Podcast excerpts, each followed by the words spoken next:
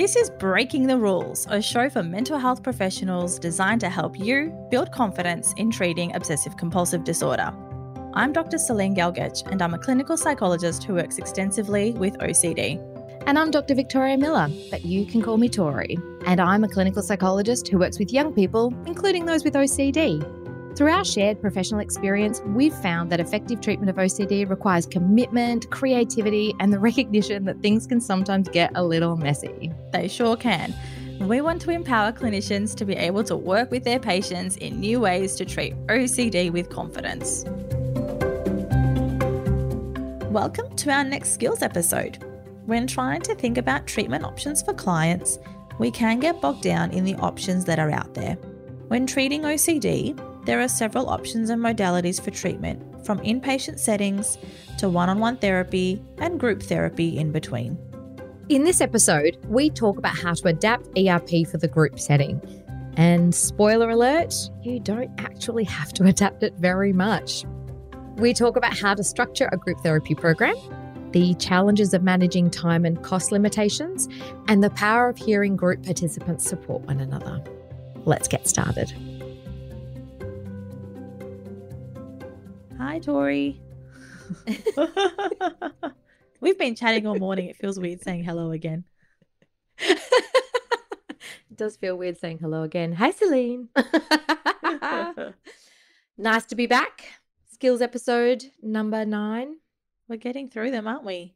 Yeah, but you know, uh, just no end in sight as well. You know, the number of things we can talk about. You are all stuck with us forever. oh my goodness. So, the topic of today ERP in group therapy. I think group therapy is on our minds quite a lot. And we've recently had our Claire Lawson episode air talking all about ERP and group therapy. So, we thought, you know, this would be a great topic to do a bit of a deep dive in because group therapy is such a great adjunct slash alternative to individual therapy. It's also it's one of my favorite forms of therapy. I just love running groups. Yeah, they're fun. I think it's terrific. Yeah. And it's great to know as a clinician how to adapt ERP into the group format. And I think as a client, it's nice to know what it might look like and what it might feel like and the different therapeutic options that are actually available to you. So, you know, something you might want to talk to your clinician about if it sounds interesting to you or helpful. A lot of my clients, you know, when we have our intakes for our groups at the clinic, they're like, what am I going to be expected to do? What's going to happen? What's the structure like? So I think it's a nice way of demystifying it a little bit. Absolutely. Well, where do you think the place to start talking about ERP and group therapy? Where should we begin? I think it might be worthwhile perhaps starting with what that picture actually looks like in terms of individual versus group, not a versus group, but like compared to group. So I think with individual sessions, they can start off fairly structured, especially when you're meeting someone for the first time, getting to know them, you know, especially in the beginning of our skills episodes, we've kind of followed that same sort of structure, haven't we? Where we've talked about intake, assessments, psychoeducation, and all that sort of stuff. But once you get into the treatment side of things, there's a lot more room to explore individual hurdles when you're working one on one with your clients. And you can kind of deep dive into certain things that come up. Whereas you might not have that flexibility necessarily in group because you might be juggling anywhere between five and possibly 10 group members by the time you get through everybody. yeah, that's right. And also, not everyone's willing to share as much in a group setting. And sometimes some content isn't appropriate to share in a group setting either. So you are a little bit limited from that perspective, I think. But there are so many advantages to running a group as well. Well, yeah, that's right. Because it's all those dynamic factors, isn't it? If anyone's interested, Irvin Yalom is a really good psychologist, psychiatrist rather, American clinician you could have a look at. He's got a terrific text about group therapy, but he's done a lot of writing around what he considers the therapeutic factors of group therapy over and above what the literal content is. And he talks a lot about some of which overlap definitely with individual therapy, but he talks particularly about things like universality. So, the experience of clients realizing that there's commonalities between themselves, their difficulties and others, altruism. So the experience for clients for helping their fellow group members and feeling really good about that, which is something that can't happen so much in individual therapy. Normalization of difficulties, peer connection, social training, corrective family experiences that might occur dynamically throughout the group program. That'd be more so probably for longer groups, but not necessarily. I'm not mentioning all of them, but this notion that over and above what you're teaching clients, which in an ERP group would be all of the psychoeducation about what OCD is, the brain, the value of exposures, etc., um, distress tolerance, mindfulness, and things. It's about the experience when coming together with other people who have the same difficulties as you. And that lovely feeling, connection with hope, I think is another one. That feeling of not feeling so alone, of reducing some of that sense of loneliness and isolation, and that feeling of connection. And I think one of the things that we see a lot in our group is the power of hearing feedback from peers. And I think this is particularly relevant for teen groups because we know that one of the main developmental tasks that a teenager will go through is where they start to turn towards their peers and away from the adults in their life, which is a very normal and healthy stage to go through. But what that means is that in a teen group, hearing from their peers about the importance of persevering, the value of doing exposures, encouragement to connect with hope can be far more powerful than it can be hearing from you as an individual therapist or from parents. It can feel much more true and powerful. And that is not limited to teen groups. It's also very, very true for adult groups as well. But it's something that a group can give that individual therapy sometimes can't it's so it's such a valuable lesson for people to experience. And it's one of those things i think where especially with our teen groups like you know parents are really hesitant. They're like my child doesn't want to participate you know what do we do? And we often really encourage parents to just bring them into that one session and slowly slowly you see them warming up having that shared experience that Tori's been talking about and really learning from each other, you see like the attitude just melt away as each ses- session progresses. You know, you get the arms crossed and like, I don't want to be here and I've tried this before and it's not worked and how is this going to be different and ugh, not mindfulness and you know all this other stuff but by the end of it, they're right in there trying things, giving things a go, doing things they haven't done in such a long time because of that shared experience. And it is. And sometimes when you bring that your child or young adult even to individual therapy, you still get that barrier. So sometimes even group therapy is a nice way of just breaking that ice and getting building that hope that the young person had lost as well. Yeah. You don't get a lot of that in individual therapy. Yeah, I know. That's true. There are advantages to individual therapy in some ways, as you were saying, you know, the capacity to draw on other therapeutic methods like pausing to do some psychotherapy, to explore some of the background issues or underlying issues that might be perpetuating or there might be some underlying trauma and stuff. Absolutely. But then as we were just saying, like there's a lot of advantages to group therapy that individual strengths that group therapy has that individual therapy doesn't have.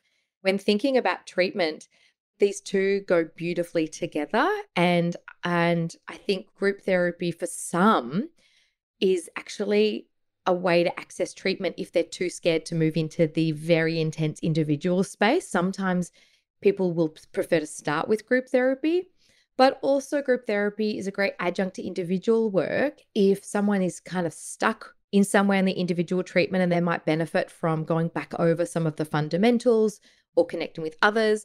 Or I think what I tend to find with the teens that I work with a lot, a sense of loneliness and a real yearning to meet others who are going through the same thing and to access that support that they can't get from me. And I think that that's when group therapy is really great. And sometimes if clients are a little bit stuck and they need some extra eyes on where they're getting stuck, what the barriers are during their exposures. Like, are they doing exposures, but they're not doing response prevention, for example?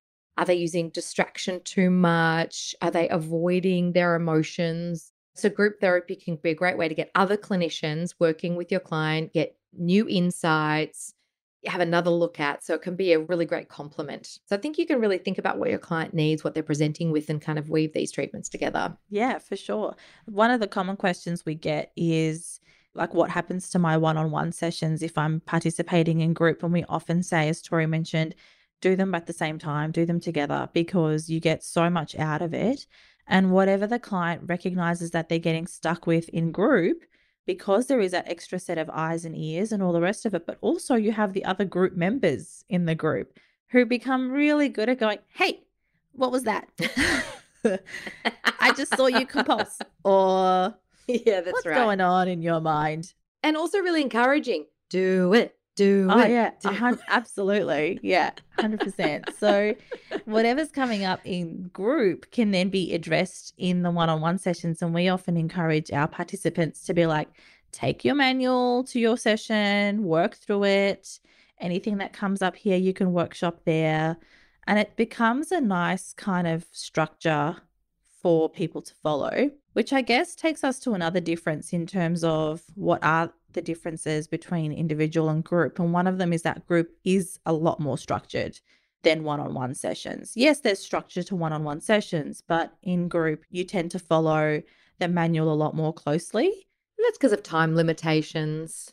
Yeah, and help you stay on track with things and not get sidetracked because it is easy to get lost in that rich discussion that can happen through exploration and all the rest of it. So it's a nice way to just help everyone kind of come back to what we need to work on and what we need to address during those sessions too. And of course, we're talking about an ERP group because we know that there are non structured sort of psychotherapy peer, uh, uh, group therapy where there, you know, it's not about content, it's not a manualized group therapy. So when we're talking about this, we're talking just about an ERP group, which is relatively structured and the private practice setting as well, which is different to an inpatient setting, which we're not really talking so much about today. We're talking more about the outpatient setting, but also maybe community or public health, where there may be different levels of resources in the private practice setting.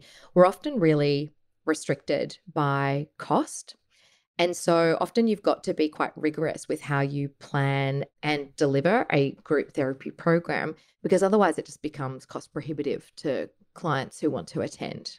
And it's a real challenge because funding's limited and we're lucky in Australia where we get Medicare rebates where clients are able to subsidize some of the cost but for group therapy it's a bit it's a lot. It's very awful actually the rebate's tiny. Oh, might as well not yeah, exist. it's really tokenistic.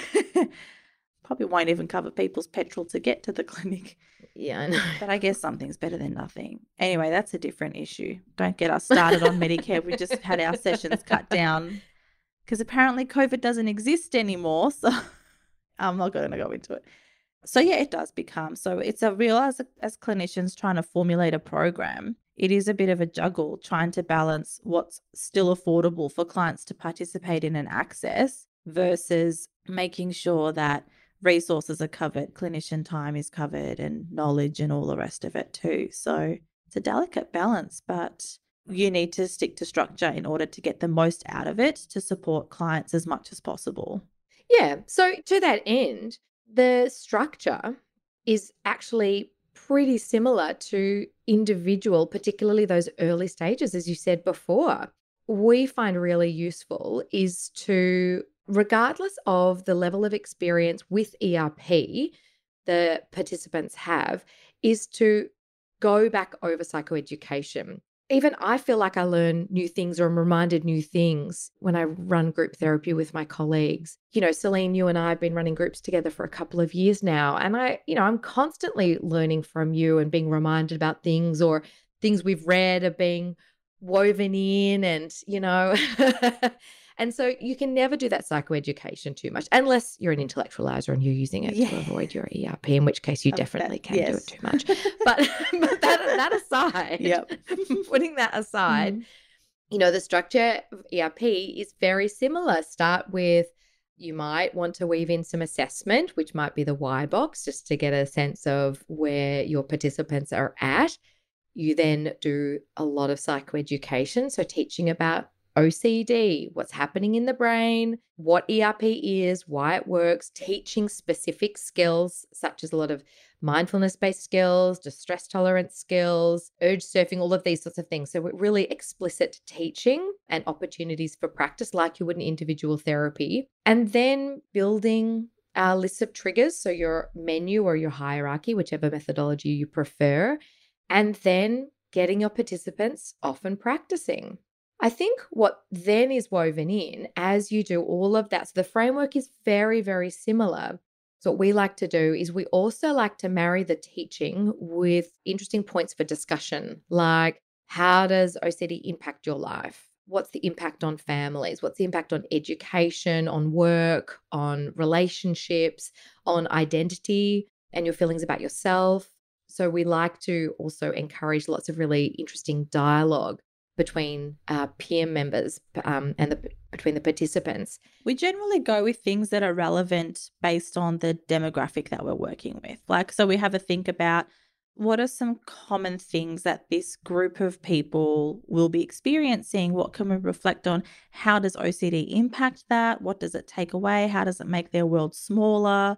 And the reason why we've introduced that is to create a sense of do I really want to be hanging on to this? Is this something that I can, through these discussions, use as a way to motivate me to keep fighting back against OCD so that richness of life comes back in so people feel like they're actually living life, not existing in life, so that their world keeps expanding, that their functionality increases, that they're just not on autopilot, that they're actually participating and it's really wonderful to hear over the weeks of the program when adolescents are like, I caught the tram with my friends, you know, and they hadn't been on the tram for ages because it was too gross, or they finally managed to give their mum or dad a hug after years of not even doing that. And I think it's these moments that we take for granted that when our clients start re engaging with, we just celebrate. And so we choose those reflective topics based on what would be helpful for that demographic at that time. The reason that um, we mentioned that particular, because even though they are rich discussions, is that we structure those discussions because of time limitations. If we had a longer group, if we were able to run the group for six hours. yeah, that's right then uh, conversations like that will just naturally occur and you inevitably end up in those spaces. But we have to kind of sometimes you've got to kickstart those conversations a little or plant seeds to get people thinking about these concepts that they may not have thought about before. And then the next phase of the ERP and group is the same as individual, which is designing an exposure exercise, but you'll be doing the exposure exercise with the group. And so this is where it actually gets quite a lot of fun is that I know with some groups out there, Claire Lawson was talking about this in her episode, that they uh, will sometimes plan to like go down to the supermarket and things so that you can kind of get your hands grimy in public and things, which is quite a lot of fun if you've got that time and the resources for that. It's about using the space you've got around you, the bathrooms, the kitchen, a toolkit if you create it with lots of sort of triggering, but like we've got we've got needles and fake knives and real knives and vomit bags, bugs and insects and yeah, we've got all sorts of things we can poo emojis. Yep. Participants often have their phone so they can look at triggering content online. They can do some searching and watch some triggering videos or listen to triggering music, things like that. So, you know, it's just getting creative. But in the group space, which is a little bit different to the individual space, you're teaching the participants two things.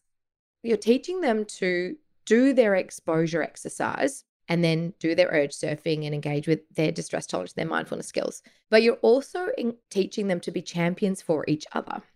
So as they're doing their exposures, we're also inviting them to pay attention to their group members, not as a form of distraction, but whether they take turns, one person is the sort of the coach or the peer support, and the other does their exposure, or whether it's an exercise in mindfulness to tune into their bodies, but also tune into the world around them and see what's happening outside of themselves. Depends on the skill level of the participants, but getting them to sort of to practice because I think what is great about this skill is that in coaching their peers, being champions, connect them with hope, what they're doing is they're consolidating their own learning about what they have to be doing to coach themselves, they're going to be quite motivated most of the time to do this because they've started developed a relationship and they they care about the person that they're partnered with. And so that is a lovely, then they can start to develop the vocabulary around hang in there, tune back into your body, try not to get distracted, what's happening in your hands. You can do this. It's a lovely way to support themselves as they support another. And then just the richness of the participants witnessing change in each other, change in themselves, being celebrated, I think is really powerful. And I think gives participants quite a lot of a buzz and quite a lot of motivation to persist. 100%. And I love it when we come back from that and reflect together as a group in how everyone went. And then they're like, oh, I just did this thing that I haven't done in however many years. And then it's amazing at how it gets discounted and dismissed and like it's no big deal. And we're like, I'm sorry, what? yeah. um, and so we make a really big deal to celebrate those tasks and those achievements because if we know our clients, that inner critic goes absolutely haywire and really becomes dismissive. And you can kind of see that ongoing sense of helplessness almost like oh yeah no biggie kind of thing. So well actually you've just done something you haven't done in like three years. How is that not a big deal? Let's celebrate this. And so when they hear it from their peers as well and they're all pulling them up on it and getting into it and celebrating it and cheering them on it becomes this moment of the shoulders drop the inner critic kind of goes quiet and then that smile comes on their face and it gets acknowledged for a change it's a really wonderful process. Agreed. And then you kind of keep doing that until the end of your group. You keep engaging your participants in exposure tasks. You keep teaching, you keep rehearsing, you keep practicing, you keep uh, engaging them in interesting discussions. You pick up on interesting things. You know, like as you were just talking about, a common topic we to- end up talking about is perfectionism and the way that it inhibits progress. And that is a classic conversation that we'll have with participants after doing exposures or after the homework review because they'll be minimizing what they did. And then you just keep on that process until the end of your group. And then, with the view that in the last session or two, you start preparing your participants for the end of the group. So you start to process what they've learned, help them think about where they want to take their exposures, help them do some planning, help them think about how the group members, if they wanted to, how they might stay connected with one another and to continue to be one another's champions, although, of course, that's never mandatory. Yeah. And then uh, give space for saying goodbye and processing the end of group, which is always sad. I know it's always sad. So it's the format. There's not a lot of adaptation of the individual ER process that is required for group. It's just really thinking about how can we apply this process to the group setting? What are some interesting questions we can ask? And how can the group help each other to do the exposure response prevention tasks that people choose to do? And the reason why you want to keep repeating it is because that repetition breeds consistency, which is what we need in order to establish those neural pathways. We need that consistency to start overriding the compulsions that are also repetitive behaviors that are being applied consistently, but they're maladaptive. So it's how can we bring this in mm. over, start overriding those well established pathways. And it takes time. It's like learning how to walk again after having a stroke. We can't just get back up and off we go. We have to rebuild those pathways, we have to reactivate those signals. And it's not that different. So it does take time. And oftentimes, the group process, as Tori mentioned before, is a starting point for a lot of people. And it's just, or it's a circuit breaker for others if they're stuck. So it's a way of just encouraging that in order for them to go, okay, this is kickstarting me again. How can I keep going with this when I leave the group? It's not an end point. That's exactly right. As we talk, I think I'm processing what we're talking about and just thinking about the value and just uh, conversations are coming to mind. You know, thinking about times when participants have attended and they've been really hopeless, and just hearing other group members say, I've been where you are, I really can empathize. But you might not want to hear this, but exposure actually is the way forward. It will start to work. You just kind of have to do it. Just really powerful moments from peer to peer, which just have really resonated with me over time that I think is just something very special that belongs to group therapy. It's a beautiful tool.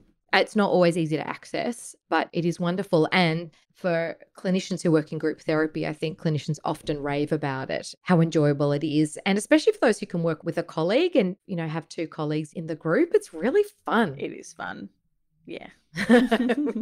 with your mates and with your colleagues. Like it's it's a different dynamic to individual. I, I just find it really enjoyable and really meaningful. Oh, absolutely. Because it's different chatting, working with colleagues in the same workplace and then heading off into your separate rooms and doing your therapy sessions versus actually being in the room together.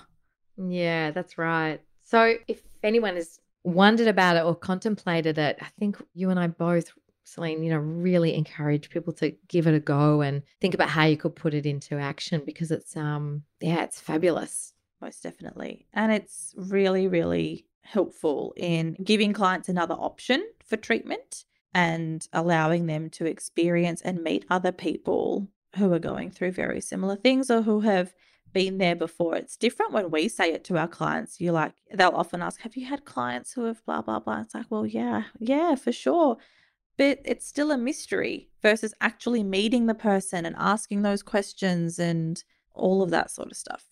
Yeah, that's right. I agree. So that's group therapy. I think we've probably covered it. Yeah. Yeah. yeah.